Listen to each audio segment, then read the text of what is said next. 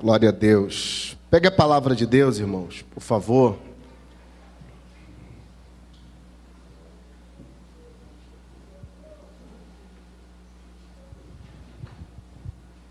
Segunda carta do apóstolo Paulo aos Coríntios, capítulo 3. Vamos continuar a nossa exposição.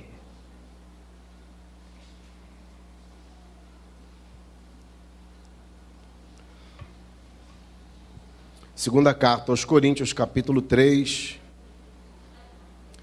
Eu estarei lendo com vocês os seis primeiros versículos. E dependendo do horário, nós faremos a exposição do capítulo 3 inteiro. E aí eu estarei vendo se vai dar tempo de falar do capítulo 3 todo, à medida que a exposição for sendo feita. Segundo aos Coríntios capítulo 3, versículo 1. Há dois versículos aqui nesse capítulo que eles são muito mal interpretados e hoje nós vamos entender. Um versículo é aquele que diz que a letra mata e o espírito vivifica. E o outro texto é onde há o Espírito de Deus, ali há liberdade. As pessoas leem esse texto fora do contexto e criam um monte de, de histórias, né? Sustentam as suas ideias usando textos fora de contexto. Então hoje nós vamos entender o que o apóstolo Paulo quis dizer quando disse essa, essas duas frases. Vamos lá, versículo 1 do capítulo 3 da segunda carta aos Coríntios diz assim: Começamos, porventura, outra vez a recomendar-nos a nós mesmos? Ou temos necessidade, como alguns, de cartas de recomendação para vós, para vós outros, ou de vós? Vós sois a nossa carta, escrita em nosso coração conhecida e lida por todos os homens, estando já manifesto como carta de Cristo, produzida pelos, pelo, pelo nosso ministério, escrita não com tinta, mas pelo Espírito do Deus vivente, não em tábuas de pedra, mas em tábuas de carne, isto é, nos corações. E é por intermédio de Cristo que temos tal confiança em Deus.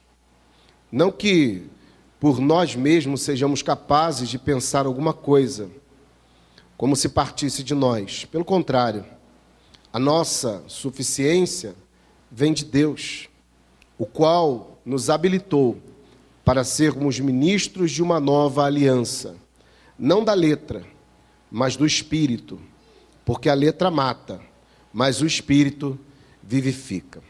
Só até aqui. Amém? Vamos orar? Feche os olhos, vamos falar com o nosso Deus.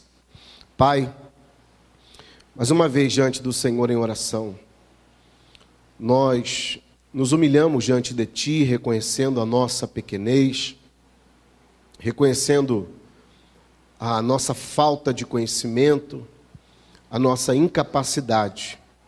Só o Senhor, ó Deus, pode nos revelar a Sua palavra só o Senhor pode nos ensinar a Sua palavra.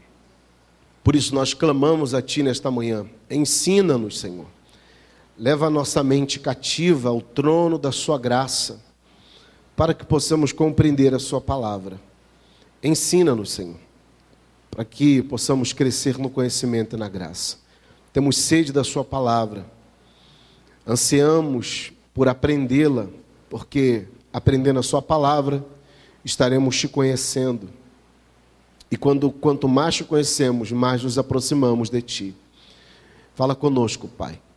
Para a glória do teu nome, nós oramos em nome de Jesus. Amém. E graças a Deus. Pode sentar, irmãos, por favor. Eu sempre gosto, antes de entrar diretamente no texto, de fazer uma introdução é, acerca daquilo que já foi ministrado, já foi pregado. Esta que nós conhecemos como segunda carta aos Coríntios, na verdade, ela é a quarta carta aos Coríntios. O apóstolo Paulo, em Atos 18, ele conta a história da, é, da inauguração da igreja de Corinto. O apóstolo Paulo fica 18 meses naquela cidade, implanta a cidade, depois vai embora para Éfeso, e de Éfeso ele recebe algumas informações de que a igreja de Corinto ela está se envolvendo com imoralidade. E o apóstolo Paulo, preocupado com essa igreja, ele escreve uma primeira carta que nós não temos, essa carta ela se perdeu, mas essa carta fala sobre a, a imoralidade, dizendo, ensinando que eles não poderiam se misturar com os imorais. Esta carta foi entregue à igreja de Corinto, mas não foi compreendida, porque eles começaram a acreditar que o apóstolo Paulo estava ensinando aqueles irmãos de Corinto não se misturar com ninguém do mundo. Na verdade, não foi isso que o apóstolo Paulo ensinou, ou quis dizer. O apóstolo Paulo recebe a visita de Fortunato, Acaico, Estéfanos e também é, informações dos, dos cristãos da casa de Chloe, de que a igreja não havia compreendido aquela primeira carta. Então, o apóstolo Paulo escreve uma segunda carta, que é a carta que nós conhecemos como Primeira aos Coríntios. Junto com essa carta, ele fala não só da primeira carta que ele havia escrito, explicando é, aquilo que ele havia dito na primeira carta, mas ele fala de outros assuntos que nós já tratamos aqui. No capítulo 5, você vai perceber que o apóstolo Paulo diz para eles: Olha, a primeira carta que eu escrevi, é, eu não disse para vocês não se misturarem com os imorais deste mundo. Eu disse para vocês não se misturarem com os imorais de dentro da igreja. Aqueles que se dizem irmãos, mas são avarentos, idólatras e por aí vai. Com esses, vocês nem comam. É isso que eu quis dizer. Então, o apóstolo escreve essa segunda carta. Ela é enviada para a igreja de Corinto. A igreja de Corinto não recebe bem essa segunda carta que nós conhecemos como primeira. A igreja fica muito chateada, revoltada com o apóstolo Paulo, e ele foi muito rejeitado pela igreja de Corinto. Então, o apóstolo Paulo, num esforço pessoal, ele decide fazer uma visita à igreja de Corinto. Quando ele chega na cidade, ele não é bem recebido, ele fica muito entristecido porque as pessoas o afrontam, duvidam da sua apostolicidade, duvidam do seu caráter, duvidam da sua vida piedosa. O apóstolo Paulo sai daquela cidade extremamente magoado, extremamente aborrecido, muito triste. Ele havia dito que ia uma vez na cidade, depois mudou de assunto, disse que mudou de ideia, disse que iria duas vezes, uma na ida, outra na volta, mas na verdade foi uma só. E aí ele, quando sai triste daquela cidade, ele escreve uma terceira carta que nós conhecemos como a carta severa, também nós não temos, se perdeu. A carta muito dura, aonde ele ele expressa os seus sentimentos, ele fala é, é, do amor que ele tem pelaquela igreja, mas ele também repreende com muita dureza a cidade, a, a igreja daquela cidade. E pelo que parece, a igreja recebe bem aquela carta, a igreja se arrepende, a igreja chora, a igreja se humilha, manda recado para o apóstolo Paulo dizendo que não era bem assim, que eles realmente amavam o apóstolo Paulo. É, a igreja disciplina alguns rebeldes e a igreja é, informa o apóstolo Paulo através de Tito como nós já vimos aqui no capítulo 7 dessa mesma segunda carta, que a carta produziu o resultado, o apóstolo Paulo fica feliz porque os irmãos da igreja de Corinto é, se converteram e se arrependeram. Então o apóstolo Paulo vai escrever uma terceira carta, que na verdade, uma quarta carta, que na verdade para nós é a segunda carta aos Coríntios, que é essa carta que nós temos. E nessa carta, você vai perceber desde o início da carta, que o apóstolo Paulo, mesmo tendo repreendido aquela igreja, mesmo tendo a maior, a maior parte daquela igreja tendo se arrependido do, daquilo que tinha feito com o apóstolo Paulo, ainda havia naquela igreja é, abrigo para os, aqueles que nós chamamos de judaizantes, aqueles que nós chamamos de é, é, judeus que se converteram ao cristianismo ou judeus que se introduziram no cristianismo. Então, o apóstolo Paulo vai escrever essa quarta carta, que para nós é a segunda, falando muito sobre o seu ministério. Você vai perceber que ele está o tempo todo se defendendo de acusações levianas que estão sendo feitas contra ele. E é claro, é, o apóstolo Paulo de maneira nenhuma está se defendendo para se enaltecer. Não, porque o que está em jogo aqui não é a reputação do apóstolo Paulo, da pessoa do apóstolo Paulo, não. O que está em, em, em xeque aqui é a mensagem que o apóstolo Paulo prega. Então, se vão tirar crédito dele, automaticamente estão tirando crédito da mensagem que ele está pregando. Então, ele não vai se defender, ele vai defender a mensagem que ele prega.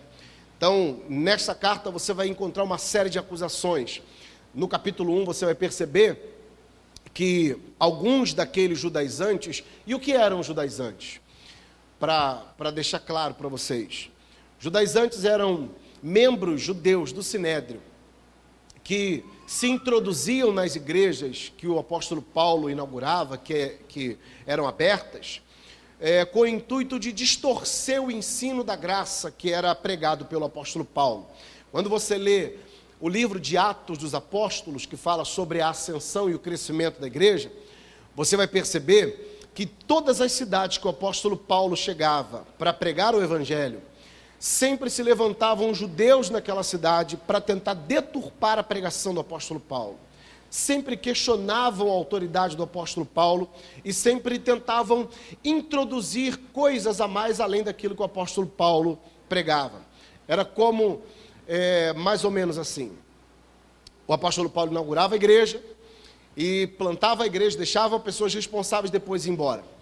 E aí entravam alguns judeus naquela sinagoga, naquela igreja, e diziam assim: vocês são crentes, né? Somos, somos crentes. O apóstolo Paulo pregou para a gente, o apóstolo Paulo ensinou a, o evangelho da graça. Aí ele, olha, tudo bem, vocês são crentes, mas o apóstolo Paulo não ensinou tudo para vocês. É, vocês precisam é, é, cumprir a lei, porque mesmo crendo em Cristo, Jesus Cristo era judeu. Então vocês precisam guardar o sábado, vocês precisam circuncidar-se, vocês precisam adotar um tipo de dieta, vocês não podem comer qualquer comida. Existe um padrão judaico que precisa ser respeitado, e as pessoas ficavam meio que perdidas em quem acreditar. Vamos acreditar naquilo que o apóstolo Paulo disse, porque, segundo o apóstolo Paulo, nós não precisamos mais desses rituais, nós não precisamos mais guardar o sábado, nós não precisamos mais guardar as leis é, mosaicas, nós só precisamos crer em Cristo, é, pedir perdão pelos nossos pecados e nós seremos salvos. Mas os judeus se introduziam para distorcer essa pregação, dizendo: não, não é só isso. Isso é muito, muito ralo. Vocês precisam se aprofundar mais. Vocês não podem comer carne de porco, vocês não podem é, é, cultuar no domingo, tem que ser no sábado. E qualquer semelhança com os dias atuais é coincidência, tá? Porque hoje em dia não existe nenhum tipo de religião que prega isso. Para não dizer o contrário. Era, era assim que eles tratavam. Então são esses que o apóstolo Paulo está combatendo. Então na igreja de Corinto se introduziram alguns que disseram assim para os cristãos de Corinto. Isso lá no capítulo 1, olha, o apóstolo Paulo não pode ser um homem de Deus. O apóstolo Paulo não pode ser enviado por Deus. Mas por que não? Por que, que ele não pode? Porque ele apanha. Todo lugar que ele vai, ele apanha. Todo lugar que ele vai, ele é rejeitado. Ele é açoitado, ele é apedrejado, ele sofre demais. E um homem de Deus foi chamado para ser bem sucedido. O homem de Deus foi chamado para ter uma vida legal. O apóstolo Paulo passa até fome. Ele rejeita até a contribuição da igreja. Ele tem que trabalhar fabricando tendas para poder se sustentar. Às vezes não tem nem roupa para usar. Que homem de Deus é esse que vive uma vida miserável dessa? Aí o apóstolo Paulo vai se explicar e vai dar alguns argumentos no capítulo 1, dizendo: olha, a vida do cristão é uma vida de sofrimento.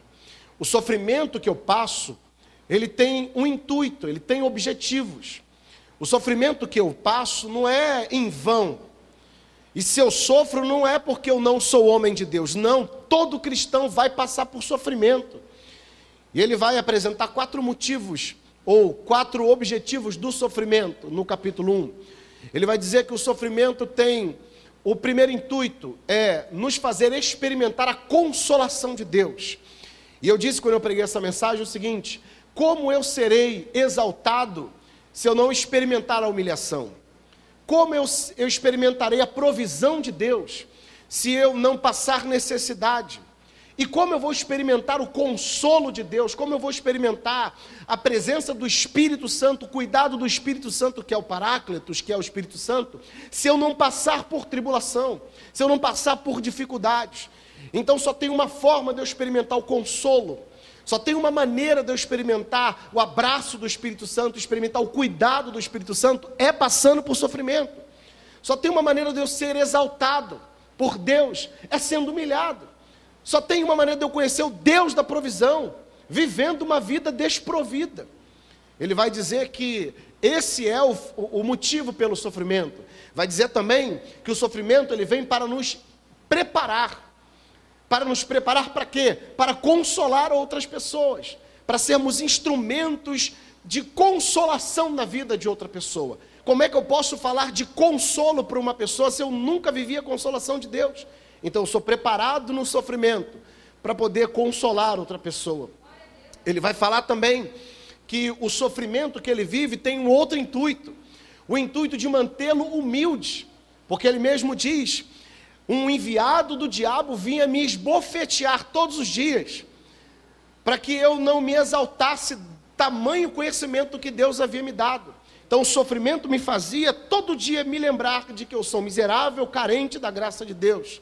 E eu me mantive humilde, sabendo que Deus estava acima de mim. Então o sofrimento que ele viveu era para esse, tinha esse intuito. Então ele está dizendo isso para aqueles homens: olha, não é porque eu sofro que eu não sou homem de Deus. Que o verdadeiro homem de Deus vai sofrer, vai sofrer para isso, para experimentar o consolo, para ser preparado para consolar e para se manter humilde também. Um outro questionamento feito pelos, pelos judaizantes que se introduziram na igreja, que nós lemos do versículo 12 até o versículo 4 do capítulo 2, era que o apóstolo Paulo, ele é, era muito rejeitado. Que pregador é esse que todo lugar vai é rejeitado? Rejeitado até pelos seus patrícios, pelos seus compatriotas. Ele não era judeu?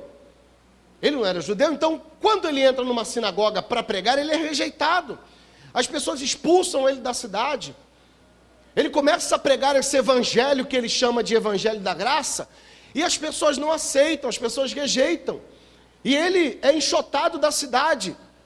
Aí o apóstolo Paulo vai se defender dizendo: não, não é assim não. Porque quando eu prego, em qualquer cidade, para mim, é um triunfo. Eu sou triunfante na pregação do Evangelho. Por quê? Não é porque as pessoas rejeitam, preste atenção nisso aqui. Não é porque as pessoas rejeitam o Evangelho que eu prego, é porque é, que eu sou uma pessoa que tem insucesso. Não é porque rejeito o Evangelho que eu não sou bem sucedido pregando o Evangelho, que nada. Eu sou bem sucedido quando o Evangelho é aceito e quando o Evangelho é rejeitado. Porque o Evangelho é o bom perfume. É o bom perfume. Para uns é cheiro de vida, para outros é cheiro de morte. Mesmo naqueles que rejeitam o Evangelho, eu sou bem sucedido pregando, porque os meios estão em, minha, em minhas mãos. Mas o resultado da pregação, não sou eu que defino. O meio está aqui, o Evangelho. Esse é o meio de anunciar a palavra. O Evangelho, eu tenho esse meio. Eu tenho o bom perfume de Cristo. Eu prego a palavra. Agora, o resultado que ele vai produzir não cabe a mim, cabe a Deus. E se cabe a Deus, se rejeitar ou se receber, eu estou triunfando. Então não é porque eu prego o evangelho e sou rejeitado em alguns lugares que eu sou um fracassado. E as pessoas têm essa, essa falsa compreensão de que você só é um pregador bem-sucedido, só é um pastor bem-sucedido, se você prega e todo mundo te aceita. E é por isso que ele vai dizer: Eu não sou como alguns que mercadejam a fé.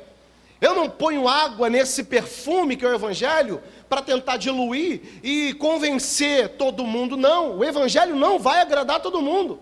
O mesmo sol que derrete a cera é o sol que endurece o barro. Então não adianta, eu vou pregar a palavra. A minha obrigação é ser fiel à pregação da palavra. Só isso. Naquele dia, quando eu chegar diante de Deus, Ele não vai me perguntar quantos membros tinha na sua igreja. Não, Ele vai perguntar: você foi fiel na pregação da palavra? Ponto. Eu posso apresentar 100 almas para Deus, mas Ele vai perguntar: você foi fiel? Sim, está aqui, eu fui fiel. Não misturei o evangelho, não mercadejei a fé, fui fiel à tua palavra, Senhor. Então eu não posso misturar água para tentar agradar, porque o evangelho não vai agradar todo mundo. É isso que ele está dizendo. Eu não vou, eu não sou mal sucedido porque quando eu prego as pessoas rejeitam. Não, vocês estão enganados. E agora no capítulo 3, eles vão argumentar uma outra coisa para tentar é é, é, é, é, descredibilizar o apóstolo Paulo. Eles vão olhar para os cristãos de Corinto e vão dizer assim: olha, além de dizer que o apóstolo Paulo apanhava, além de dizer que ele era mal sucedido na pregação do evangelho porque as pessoas expulsavam ele da cidade, vão dizer, e tem mais. E tem mais, nós, isso os judaizantes falando para os irmãos da igreja de Corinto. E tem mais, nós temos carta de recomendação. Qualquer lugar que nós vamos, nós temos carta autorizada, carimbada lá pelo Sinédrio. Isso era comum naquela época. O apóstolo Paulo fazia uso disso sempre. Toda vez que ele queria enviar obreiros para uma igreja, ele sempre escrevia uma carta de próprio punho, dizendo: Olha, recebei o fulano, recebei o ciclano, porque são meus cooperadores. Ele enviava essas cartas para que aqueles irmãos fossem bem recebidos.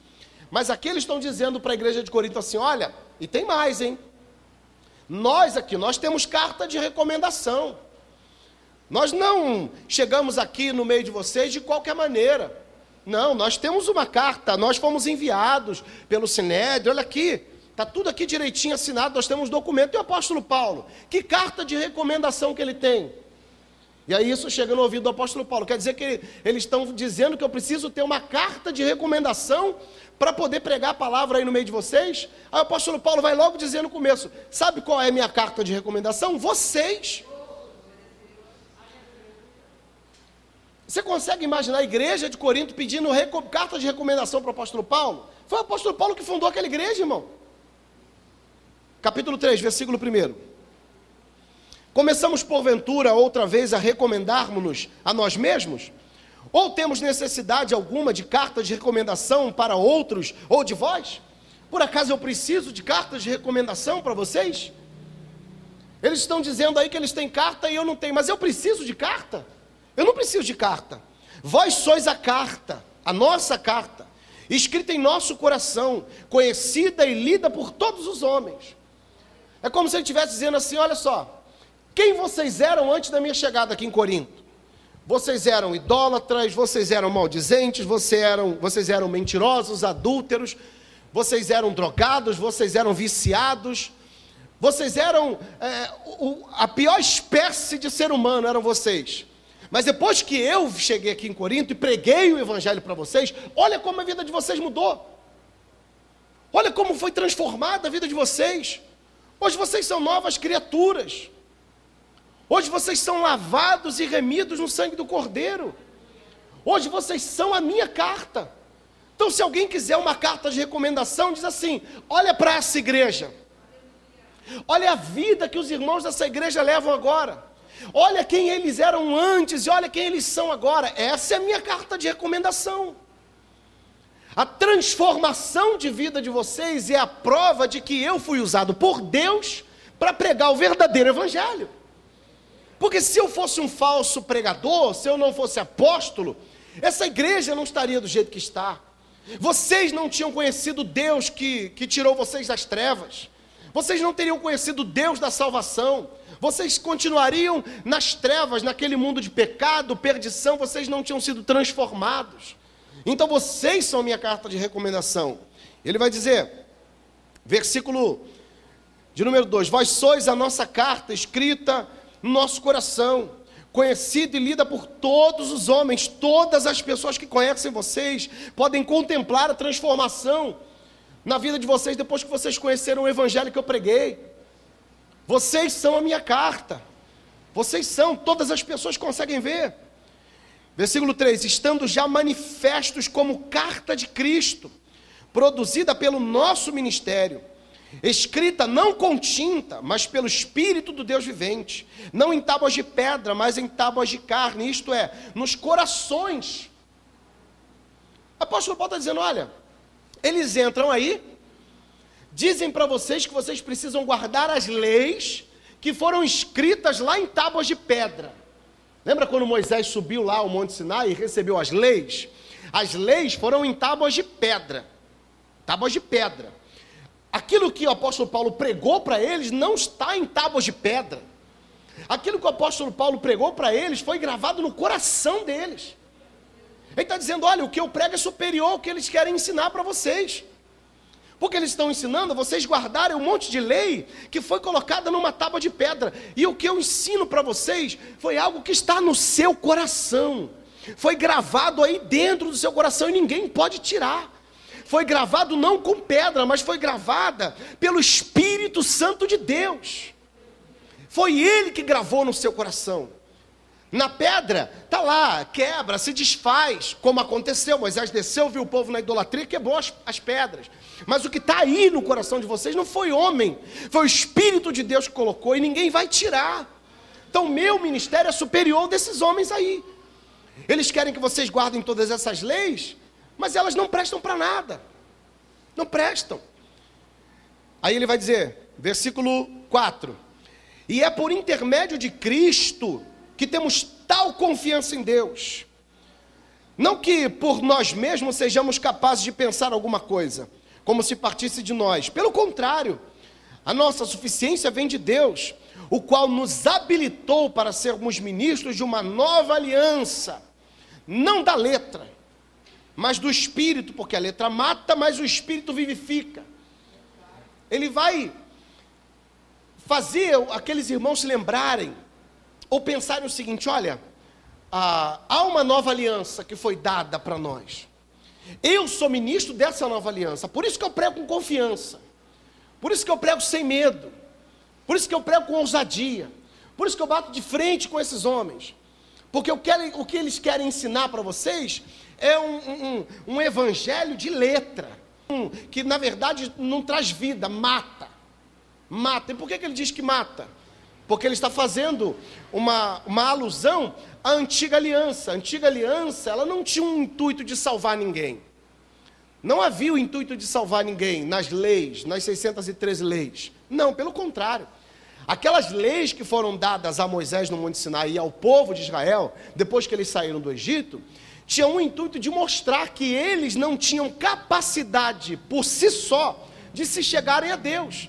Mesmo que eles guardassem é, é, 99,9% das leis, se eles errassem uma, eles já eram réus de juízo e condenados à morte. Então aquela letra, aquela lei que foi dada, ela mostrava como o homem era pecador, como o homem necessitava de alguém que o redimisse, como o homem necessitava de alguém que resolvesse um problema que ele não tinha condições de resolver.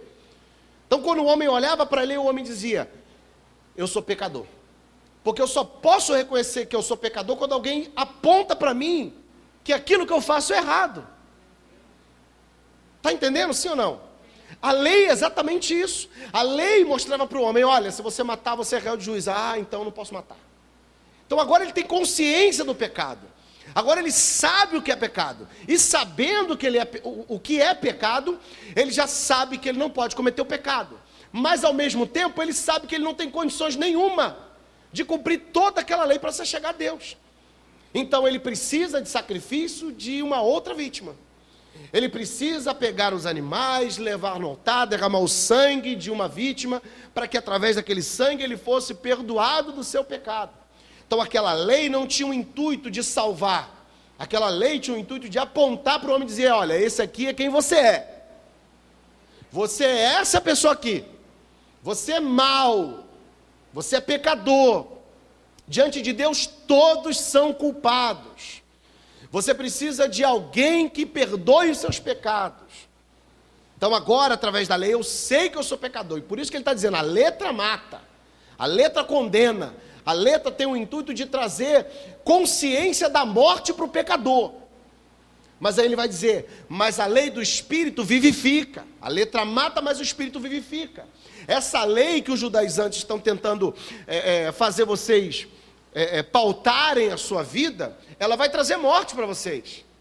Vai trazer morte. Mas a lei que eu prego, que é a lei do Espírito, ela não traz morte. Pelo contrário, ela traz vida. Por isso que ela é superior. Então rejeitem essa, essa, esses ensinos que os judaizantes estão querendo colocar no meio de vocês, e entendam que o evangelho que eu preguei para vocês é o evangelho que veio de Deus, é o evangelho que te livra da condenação e te traz vida, porque ele foi baseado na morte e na ressurreição de Cristo. E se ele ressuscitou depois que morreu, aqueles que morrem crendo nele também ressuscitarão e terão vida.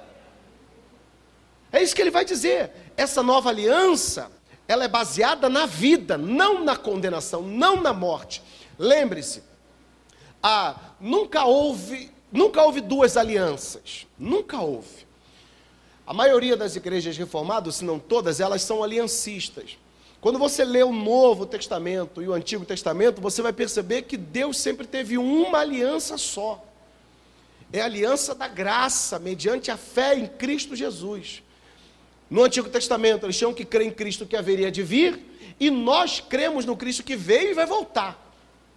Então é uma aliança só, não existe é, duas alianças. O que, o que muda aqui é a forma de administrar essa aliança. Na antiga aliança, vamos usar esse termo, lá no Antigo Testamento, os símbolos dela eram o sistema levítico, é, os sacrifícios, o tabernáculo, as ofertas, o derramamento de sangue, a circuncisão, é, a Páscoa. Hoje, em Cristo, todo esse sistema está sendo administrado de maneira diferente. Por exemplo, é, a Páscoa, que é mais simples antigamente, era feita com, é, é com pão, asmo e com carne de cordeiro. E hoje? Hoje a Páscoa é a ceia. Nós comemos o corpo e bebemos o sangue do Cordeiro de Deus, que tira o pecado do mundo. Então ela só mudou de administração. Como diz Hebreus, capítulo 8, e é, é, toda a explicação sobre essa aliança do apóstolo Paulo, ele diz que as coisas que. É, é as coisas antigamente, a, antiga aliança, eram sombras do que haveria de vir. Por exemplo, é, eu conheço muito bem o, o, o, os passos da minha esposa. Imagina que você está na sala e no corredor você vê, você ouve alguém dando alguns passos entrando na sala. Aqueles passos você conhece, não conhece ou não? Você sabe quem é que está entrando na sua casa pelo passo, o jeito da pessoa andar você conhece. Então eu sei que a minha esposa está entrando, mas eu não consigo vê-la perfeitamente. Eu só consigo enxergar ela como ela é perfeitamente quando ela passa por mim e para na minha frente. A mesma coisa é o Antigo Testamento e o Novo. Lá na antiga aliança, você via tudo como sombra. Era como se você estivesse olhando aqui do seu lado e tivesse uma sombra se aproximando, uma sombra. Você sabe quem é pela sombra, você consegue identificar, mas você só vê perfeitamente quando ela se coloca diante de você. No Antigo Testamento você vai ver a sombra de Cristo, tudo simboliza Cristo, tudo apontava para Ele. Os utensílios do tabernáculo, é, a posição dos móveis no tabernáculo, a, a, os sacrifícios, as ofertas, o sistema levítico, o sistema sacerdotal, tudo apontava para Cristo. É a sombra dele. Mas quando ele se aproxima, quando ele se manifesta, quando ele vem, tudo fica muito claro. Tudo se completa nele. Por isso que ele disse: Eu não vim abolir a lei, eu vim cumprir a lei, porque nele se cumpre toda a lei. A guarda do sábado se cumpre nele os sacrifícios se cumprem nele, o sistema levítico de adoração a Deus se cumpre nele, porque ele é, o, ele é os levitas, ele é o sacerdote, ele é tudo. Ele é o rei, ele é o Senhor, tudo se cumpre nele. Então essa nova aliança se cumpre em Cristo. Então ele está dizendo: nós somos ministros de uma nova aliança. Não aquela aliança cheia de, de, de é, é paramento, cheio de sacrifício, não. Aquilo já foi aquilo não não não está mais em uso. O que está em uso agora é olhar para Cristo, porque nele se cumpre tudo. Ele é a nova aliança. Nós somos ministros dessa aliança. Aliança que traz vida, aliança que salva, aliança que justifica, que purifica, que santifica, que regenera. Essa aliança traz vida, a outra não. A outra trazia morte, condenação, apontava o pecado, nos mostrava como réu. Mas essa não. Essa é uma nova aliança, não da letra, mas do espírito, porque a letra mata, mas o espírito. Aí as pessoas pegam esse texto aqui e dizem que você não pode estudar teologia.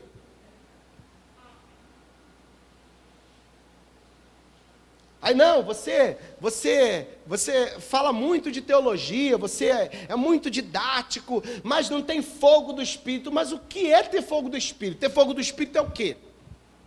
É você pular, rodopiar, plantar bananeira? Isso é ter fogo do espírito? Desconheço.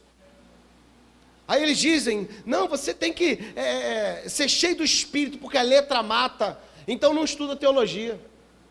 Não, não estudo teologia não, porque teologia é a letra mata. É melhor ficar aqui no espírito mesmo. É, no espírito.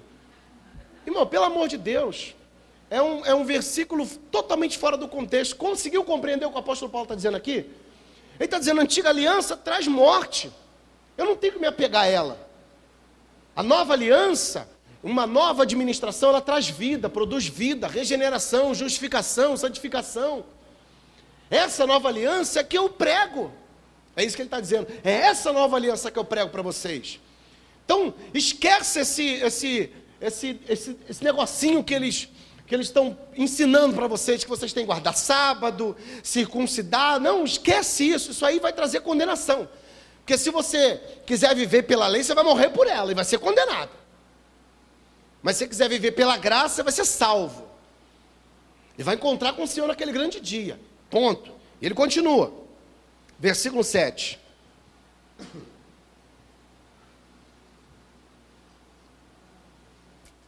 E se o ministério da morte, gravado com letras em pedras, vê como é que fica muito mais claro? Quando você é, é, conhece o texto e o contexto daquilo que está sendo, daquilo que está escrito, daquilo que está sendo dito, né? E se o ministério da morte, gravado com letras em pedras, se revestiu de glória, a ponto de os filhos de Israel não poderem fitar a face de Moisés por causa da glória do seu rosto, ainda que desvanecente, como não seria maior, de maior glória, o ministério do Espírito? Sabe o que significa a palavra desvanecer? Desvanecer significa se esvair, acabando. Ele vai criar um argumento agora para defender a, a mensagem que ele prega, para defender o seu ministério, fazendo uma comparação com aquilo que ele prega, com a, com a, com a, com a glória da nova aliança e a glória da antiga aliança. Então ele vai citar Êxodo 34. Que, que aconteceu em Êxodo 34? Moisés, na península do Monte Sinai, todo o povo, Deus chama Moisés lá no monte. Moisés fica 40 dias e 40 noites, recebe as tábuas da aliança com as leis, e quando Moisés está descendo do monte, diz o texto que, por ficar tanto tempo na presença de Deus, o, o rosto de Moisés, a pele de Moisés, ela resplandecia, ela brilhava. Então, quando ele desce do monte, aquele, aquela, aquelas pessoas que estão lá embaixo do monte, que eles não podiam nem tocar no monte, se tocasse no monte, eles iriam ser fulminados. Imagina a glória. Imagina a glória da, no dia da entrega daquela aliança. Diz o texto que o monte onde Moisés estava fumegava raios, trovões, Deus falando com o próprio Moisés. Moisés ouvia a voz, mas lá embaixo. Aqueles que estavam lá embaixo do monte, eles não entendiam a voz, mas eles só ouviam raios e trovões. E tinham tamanho temor que nem se aproximavam. Eles ficaram com tanto medo da, da, da voz de Deus, daqueles, daqueles sons estrondosos que eles disseram, Moisés, nós não queremos falar com Deus, não, vai você lá, fala com Ele. Fala com Ele. Tamanho temor. Moisés sobe quando desce, cheio de glória, o rosto resplandece, brilha. Vamos ler, Êxodo 34.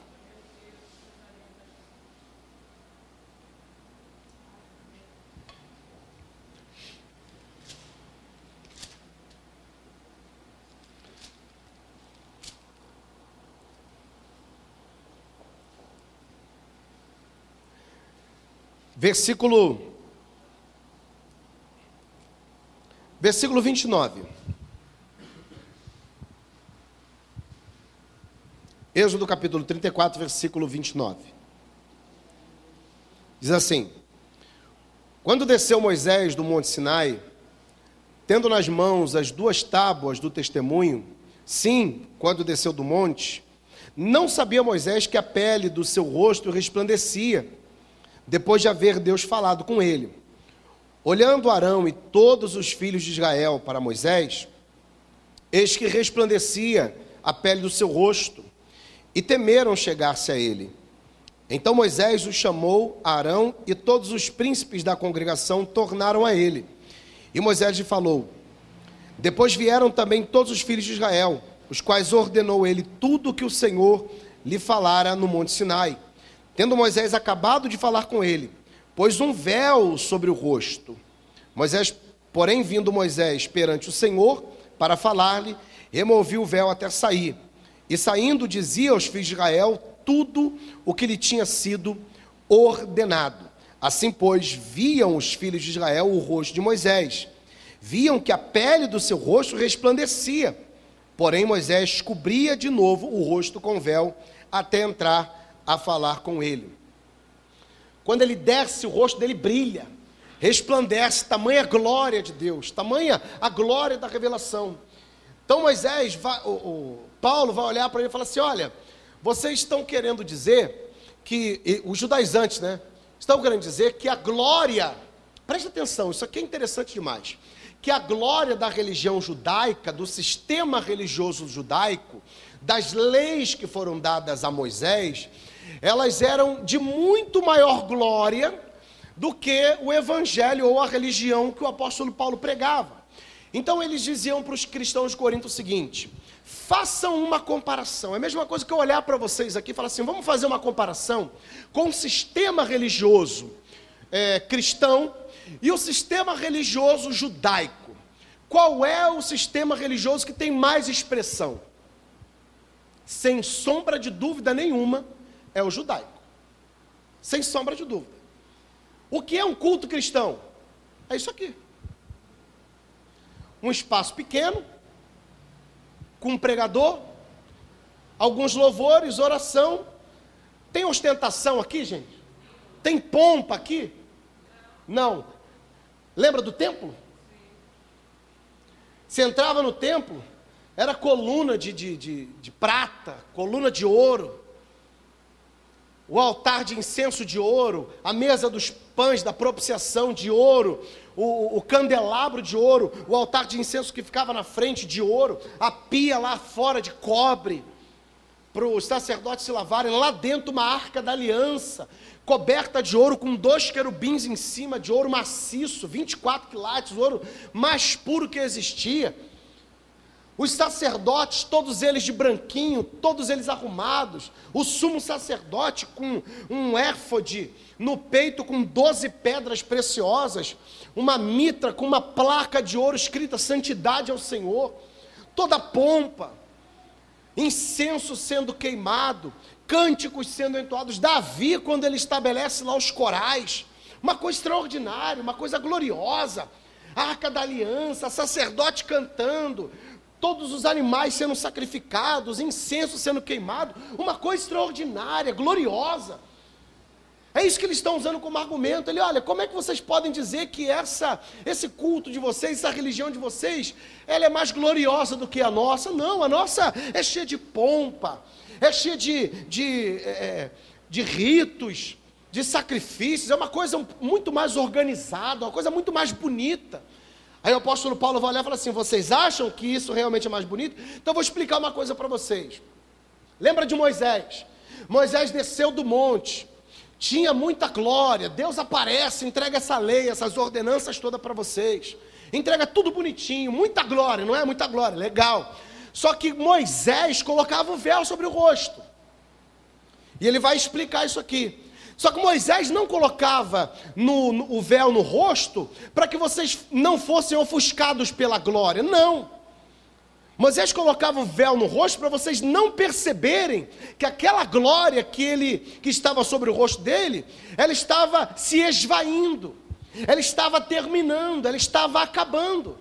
Aquela glória não foi permanente, foi uma glória que durou pouco tempo, depois acabou. Como é que você quer comparar uma glória que se desvanece ou que se esvai, que acaba, com uma glória que é permanente? Porque a glória da pregação do Evangelho, a glória da mensagem de Cristo, é uma glória eterna, ela não vai se esvair, ela é eterna, ela ainda não alcançou a sua plenitude, ela vai alcançar a sua plenitude quando Ele vier, quando Ele retornar.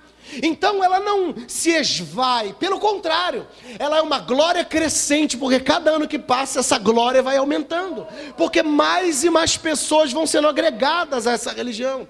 Mesmo que o cristianismo seja muito simplório, mesmo que o cristianismo seja muito simples, a glória do cristianismo é muito superior à glória do judaísmo. Porque a glória do judaísmo, que foi manifesta através do rosto de Moisés, ela durou pouco tempo.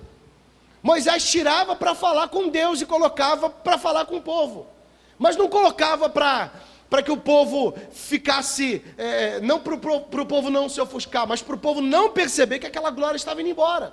Aí ele diz, vamos voltar lá para ler, segundo aos Coríntios.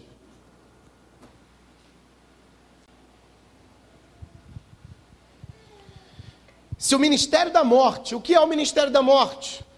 É todo aquele sistema judaico antigo. Aquele sistema que ao invés de produzir vida, produzia condenação. Aquele sistema que ao invés de trazer justificação, trazia morte. Se esse ministério, gravado com letras em pedras, se revestiu de glória, a ponto dos filhos de Israel não poderem fitar a face de Moisés por causa da glória do seu rosto, ainda que desvanecente, ainda que tivesse se esvaindo, ainda que estivesse indo embora, como não será de maior glória o ministério do Espírito? Porque se o espírito da se o ministério da condenação foi em glória, em muito maior proporção será glorioso o ministério da justiça. E eu queria entender, irmão, de verdade, que graça tem ou que, que, é, é, que comichão é esse no, na, em alguns líderes de ficar enchendo a igreja de arca da aliança, bota a arca da aliança no altar, aí bota lá o, o candelabro no altar, pega todo aquele sistema judaico, pega um monte de símbolo judaico que aponta para Cristo que tinha glória no passado, tinha, mas era uma glória que passou. Porque maior glória agora tem o ministério de Cristo. Por que, que enche a igreja dessas coisas? Por que, que cisma em dizer que a pessoa tem que guardar o sábado? Você sabe do que eu estou falando, né? Por que, que diz que a pessoa não pode comer carne de porco? Por que, que diz que ela tem que fazer dieta? Eu não sei que, que paixão é essa por esse sistema que tinha glória, mas que a glória já se esvaiu. Não sei que, que comichão que tem de botar essas coisas no altar da igreja. Aí os pastores colocam kipá. Um cara que é gentil, não é nem judaico, não é nem judeu. Aí põe kipá, sabe o que é kipá? Kipá é aquele, aquela conchinha que bota aqui na careca, aqui em cima, para esconder a careca, bota aqui. Põe kipá. Aí põe aquela aquela vestimenta judaica, põe aquele lenço aqui em cima e fica. Tem um cara aí que se diz bispo, e que ele prega lá no, no templo, né? lá no templo do Salomão, e eles pregam todos, todos eles assim, ornados com, com ornamentos da religião judaica. Irmão, isso passou. A glória hoje verdadeira é a presença do Espírito Santo. Porque o Espírito de Deus, o Espírito de Deus, ele traz vida. Essas coisas já foram, não tem mais glória, não tem mais graça, não prestam para nada, não são mais úteis, já passou. Era bonito, lindo, lindo demais. Imagina que hoje tivesse um templo como aquele. Você ia entrar, você ia ficar. Eu acho que se existisse ainda aquele templo de Salomão, provavelmente seria uma das maravilhas do mundo. Porque aqueles que convertem é, é, valores, né? Dizem que em média, a, só a arca da aliança, só a arca da aliança em ouro, valeria hoje 720 milhões de dólares. Só a Arca da Aliança. Aquela tampa com, aquele, com aqueles dois querubins era uma coisa extraordinária. Eu nunca vi. Mas quando você lê a descrição na, na, na Bíblia, você fica imaginando como seria aquilo. Que glória! Imagina, gente. O sacerdote, quando, antes de entrar no, no Santo dos Santos, três compartimentos: o átrio, o lugar santo e o lugar santíssimo. Ele entrava ali no, no, no, no, lugar santíssimo, do lado direito dele a mesa, do lado esquerdo o candelabro ou menorá, com as lâmpadas acesas, na sua frente o altar de incenso, e um véu, e do outro lado do véu a arca da aliança. Ele tinha que ficar assim, ó. Abanando, abanando, abanando aquele, aquele incensário, e aí aquele lugar se enchia de fumaça. E depois que aquele lugar estava cheio de fumaça, que ele não conseguia enxergar um palmo à sua frente, aí sim ele passava pelo véu para falar com Deus diante do propiciatório e aspergir o sangue do cordeiro que foi sacrificado lá em cima. Então ele dava sete passos, ia lá, aspergia o sangue, ouvia a voz de Deus, ouvia o que Deus tinha para falar. Não podia virar as costas para a arca da aliança. De costa mesmo ele voltava, contava sete passos, um, dois, três, quatro, cinco, seis, sete, e sentia a, a cortina nas costas, puxava, abria e saía. Olha que glória que era, que, que pompa que tinha aquilo, que expressão que tinha aquela religião. Só que aquela glória já se foi porque uma glória muito maior se manifestou.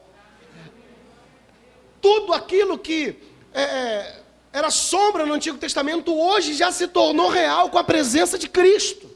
Porque nele se cumpre tudo. E a glória dele não é uma glória que vai, é uma glória que permanece e só vai crescendo a cada dia. O apóstolo Paulo está dizendo isso ao ministério que vocês pregam. A religião que vocês pregam é uma religião que se esvaiu porque a plenitude dela chegou, é Cristo Jesus. E a glória do ministério de Cristo, ela é crescente. E ela vai se completar naquele grande dia. Versículo 8. Como não será de maior glória o ministério do Espírito?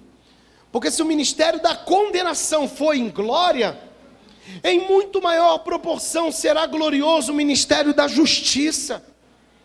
Porquanto, na verdade, na verdade, o que outrora foi glorificado, neste respeito, já não resplandece. Já não resplandece. Diante da atual sobre excelente glória. E que atual sobre excelente glória é essa? É a glória do ministério sacerdotal de Cristo.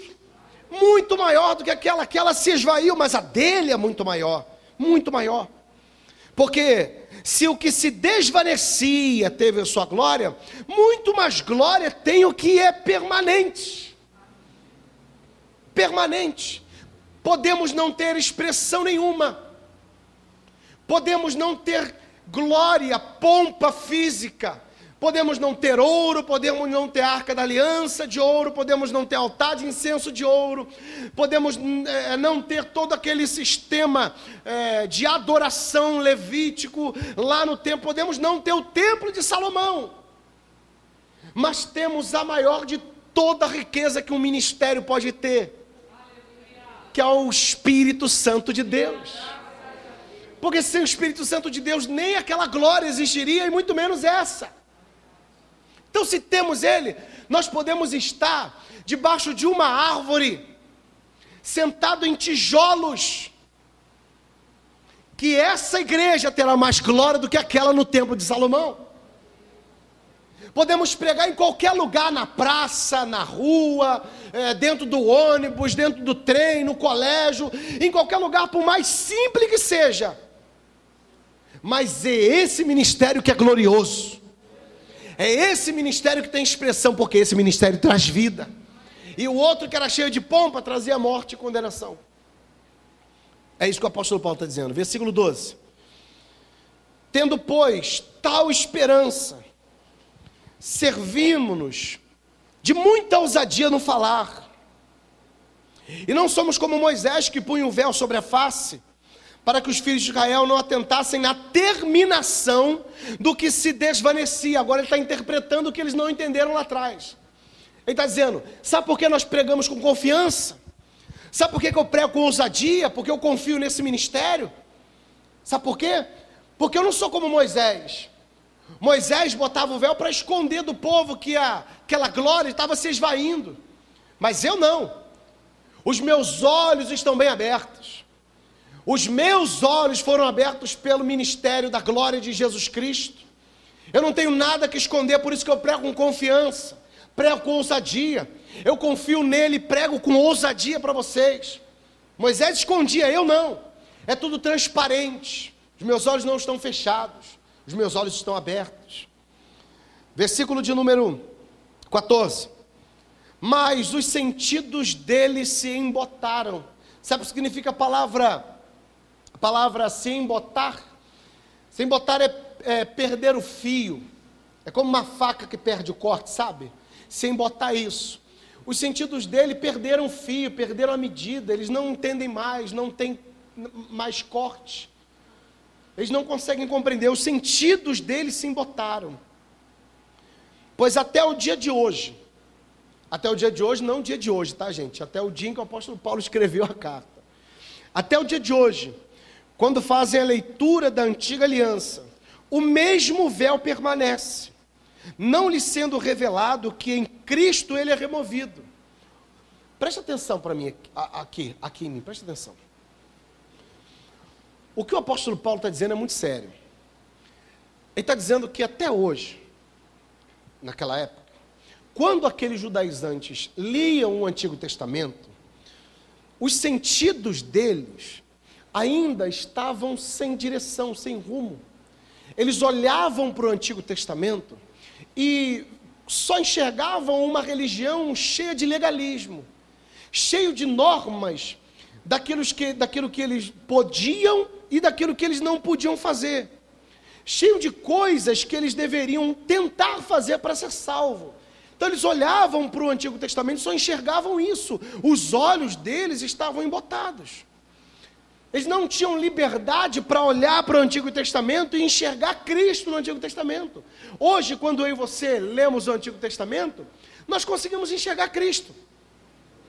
Quando você olha para o Êxodo, por exemplo, a saída deles do Êxodo, qual é a primeira coisa que, você, que vem à mente de vocês hoje? O arrebatamento. O dia em que Jesus vai pegar a sua igreja e vai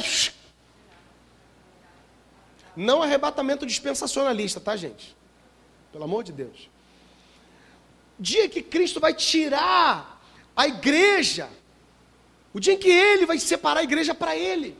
Você olha para o Antigo Testamento, você vê isso. Quando você olha para o Êxodo é, e vê o sangue do cordeiro nas portas, para o espírito da morte não entrar, você lembra de quem? Você lembra do sangue de Cristo. Só que quando eles leem os judaizantes leem esses textos, eles não conseguem enxergar Cristo. O véu ainda está no rosto deles. Eles ainda estão cegos. Eles não conseguem enxergar. Por isso que o apóstolo Paulo está dizendo: eles não conseguem olhar para Cristo e encontrar salvação em Cristo. Eles não conseguem olhar para a antiga aliança e, e ver em Cristo a revelação dessa antiga aliança. Eles estão cegos. E por incrível que pareça, ainda hoje existem pessoas que estão cegas. Uma pessoa só pode ser considerada cristã de verdade quando ela consegue olhar para abrir para a Bíblia e enxergar Cristo nela. Por mais inteligente que seja. Pode ser filósofo, pode ser teólogo, se ele olhar para a Bíblia e não enxergar Cristo, desde o Gênesis ao Apocalipse, os, os olhos dela, os sentidos ainda estão embotados ainda está com véu. Você conhece alguém que já leu a Bíblia várias vezes, inúmeras vezes, mesmo assim, não reconhece Cristo como Senhor e como Salvador? Tem muitas. Conhece, leram a Bíblia até mais do que vocês, até mais do que eu. Tem um camarada aí, eu posso falar o nome dele, o Jô Soares, já disse que leu a Bíblia mais de oito vezes. Mais de oito vezes. Eu nunca li a Bíblia toda oito vezes. E mesmo assim não, quem, não crê em Cristo. Por quê? Porque os sentidos ainda estão embotados. Só de saber isso, você já tinha que dar glória a Deus e ficar feliz da vida. Porque os seus sentidos foram restaurados para que você pudesse enxergar Cristo olhando para as Escrituras. Se Deus não tivesse é, é iluminado o seu entendimento, se Deus não tivesse clareado a sua mente, se Deus não tivesse regenerado o seu coração e a sua mente para você olhar para as Escrituras e entender: Cristo é o meu Senhor, Ele é o meu Salvador, a aliança que traz vida, que justifica, você ainda estaria com seus sentidos todos embotados. O véu ainda estaria na, no seu rosto. Só o fato de você enxergar Cristo, reconhecê-lo como Senhor e como Salvador, já é motivo de você pular de alegria de glorificar a Deus, porque não foi porque você é inteligente, não foi porque você leu a Bíblia e entendeu, não, foi porque o Espírito da graça de Deus abriu o seu entendimento. Porque se ele não abre o seu entendimento, você não enxerga Cristo. Por isso que nós somos monergistas. Por isso que acreditamos piamente de que o trabalho de nos fazer enxergar Cristo é de uma única pessoa, do Espírito Santo de Deus. Não sou eu que ajudo o Espírito Santo de Deus. Não. É Ele que vem até mim, me convence do pecado, da justiça do juízo e me faz abraçar a cruz do Calvário, me faz abraçar Cristo. O sinergismo diz que é, o Espírito Santo vem até você, Abre os seus olhos, depois que ele abriu os seus olhos, você decide se você quer Cristo ou não. É uma, é uma ação conjunta nossa com o Espírito Santo. Não! Se o Espírito Santo não vier, nós continuaremos com os sentidos embotados, continuaremos com os olhos fechados. É isso que o apóstolo Paulo está dizendo para a igreja de Corinto. Sabe por que, que eles estão ensinando isso para vocês? Porque eles ainda não conseguiram entender as, as Sagradas Escrituras. O apóstolo Paulo era rabino, irmão. Conhecia o Antigo Testamento de ponta a ponta. Servo de Gamaliel, extremamente versado, grego, é, sabia muito bem o aramaico. O grego do apóstolo Paulo é perfeito.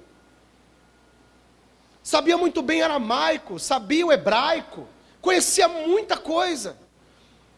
Quando Cristo começou, a, quando o próprio Cristo começou a revelar para ele quem era Cristo no Antigo Testamento, imagina Paulo, três anos lá na Arábia com Jesus, três anos sendo ensinado pelo próprio Cristo. Cristo olhando para ele e falou assim: lê, o, lê Isaías 53. Aí ele lia, ah, é Cristo.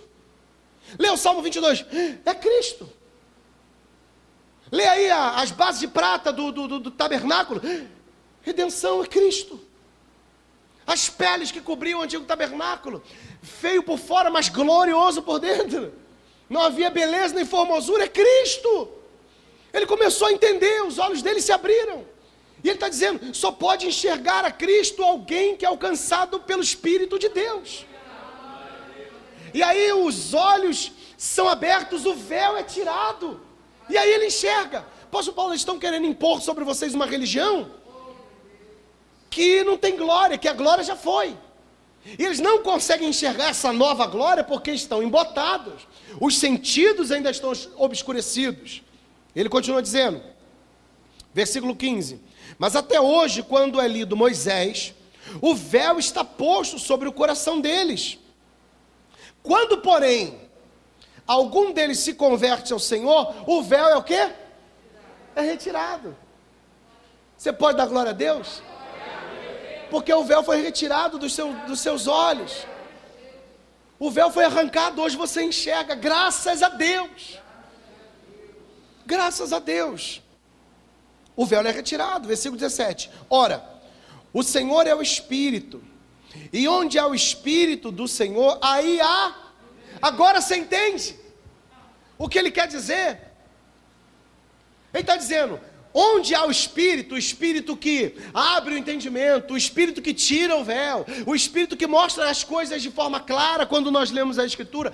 Quando esse Espírito vem sobre a nossa vida, aí sim nós somos livres, nós temos liberdade. Liberdade que? Liberdade de olhar para as Escrituras e enxergar Cristo nela liberdade de entender o Evangelho de Cristo através da Sua Santa Palavra, mesmo lendo Gênesis, Êxodo, Levítico, Número, Deuteronômio, por aí vai.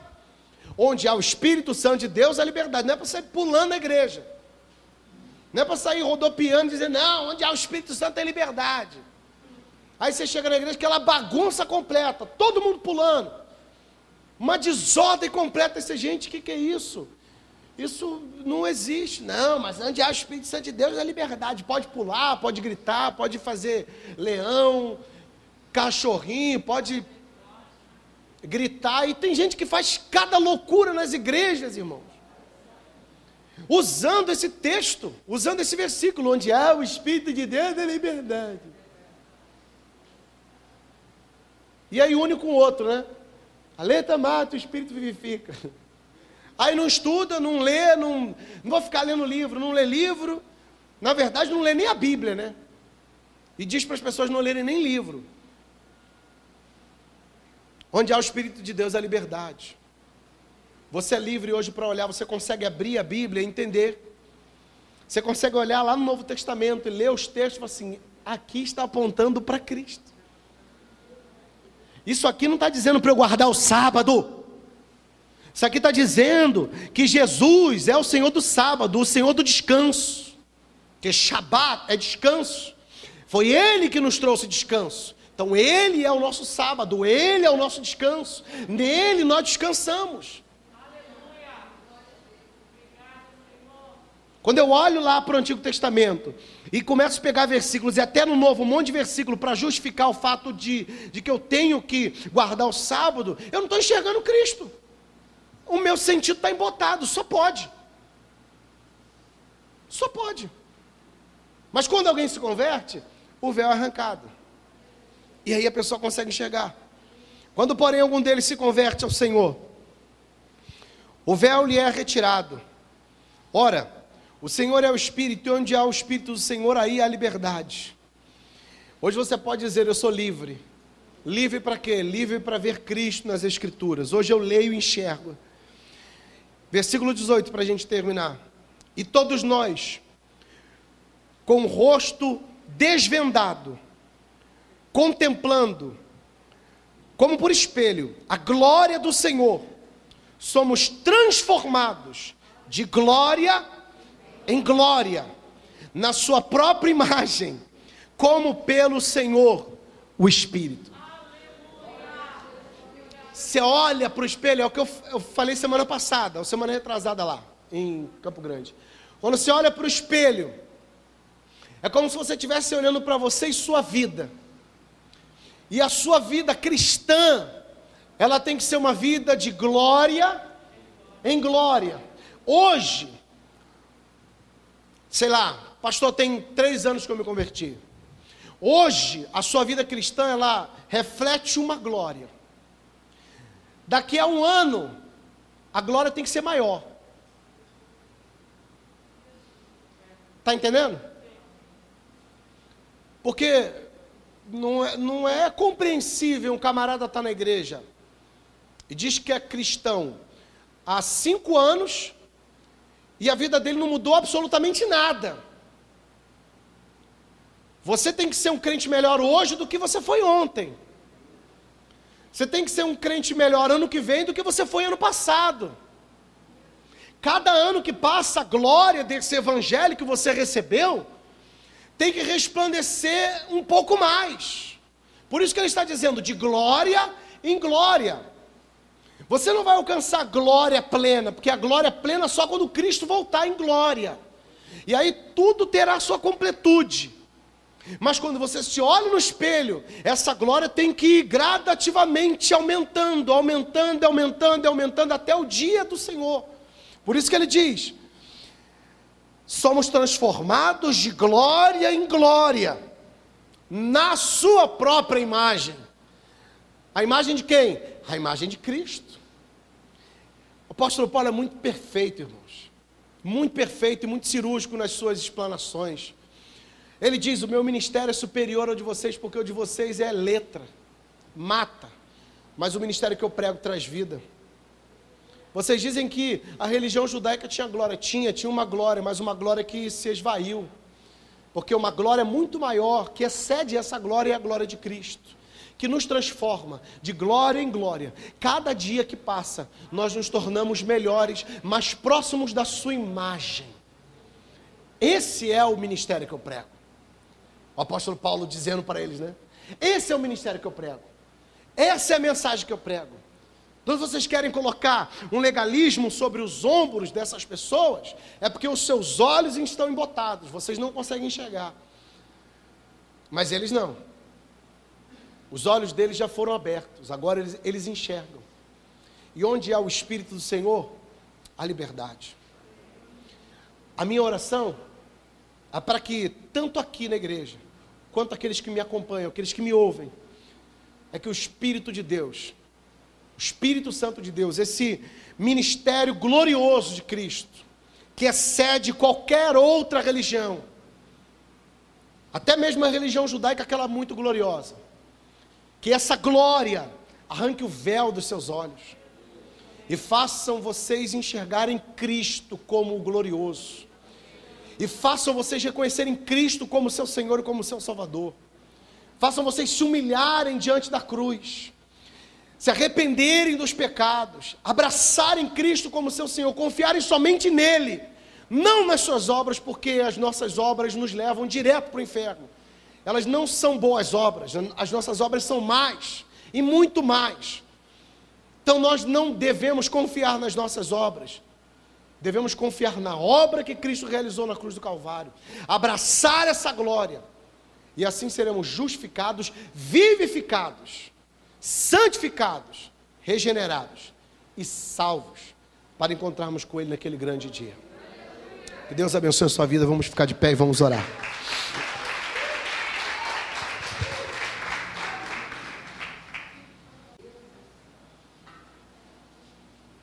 Vamos orar, irmãos.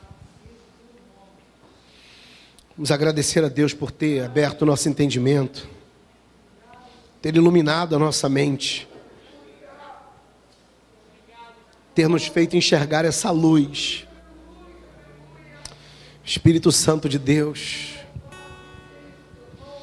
Pai, oh Pai, glorificado seja o Teu nome, bendito seja o Teu nome, ó Deus.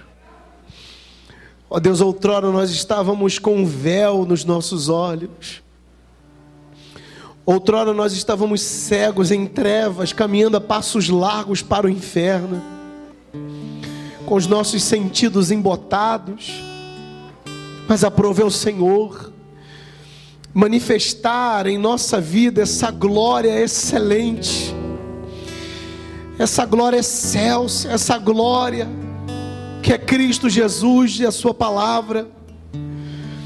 Ó Deus, nós éramos cegos, mas hoje nós podemos dizer que enxergamos, porque nós reconhecemos Cristo como nosso Senhor e como nosso Salvador.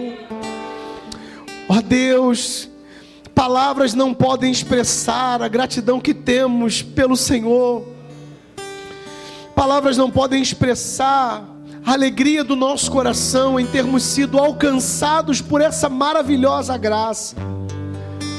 Ó oh Deus, muito obrigado. Muito obrigado por ter retirado o véu dos nossos olhos.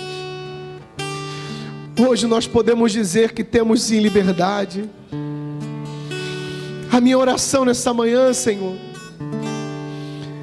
é para que o teu espírito, assim como nos alcançou, alcance esse homem, alcance essa mulher, tanto aqueles que estão aqui, como aqueles que estão nos acompanhando pela internet. Ó oh Deus, abra os olhos do seu povo. Faça esse homem, essa mulher te enxergar. Que a tua graça o alcance. Espírito Santo de Deus. Que haja conversão. Que haja regeneração. Ah, Espírito Santo de Deus, Espírito Santo de Deus,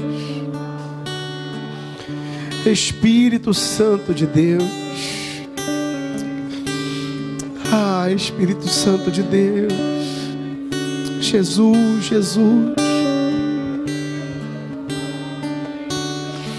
Jesus, Deus, Deus, Deus, Deus, Deus. Que alegria, Senhor, que alegria. Uma alegria que excede todo entendimento. Aleluia, aleluia. Espírito Santo de Deus. Ah, Espírito Santo de Deus. Quão gratos somos, Senhor. Estávamos em trevas, mas o Senhor nos conduziu à Sua maravilhosa luz. O véu foi retirado. E hoje nós podemos confiar em Cristo na glória excelente do ministério de Jesus Cristo, nosso Salvador. Aleluia!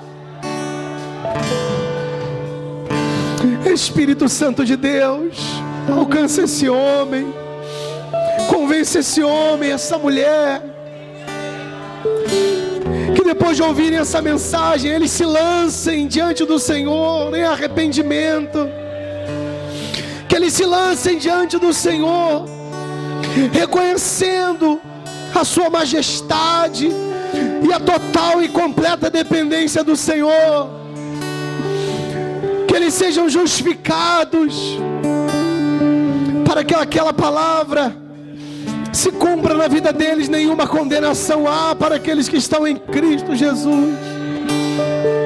O ministério da morte operava o ministério da letra operava, mas hoje quem opera é o Espírito de Deus, o ministério da salvação, o ministério da vida, o ministério da justificação, da regeneração, o, o ministério da glória em Cristo Jesus.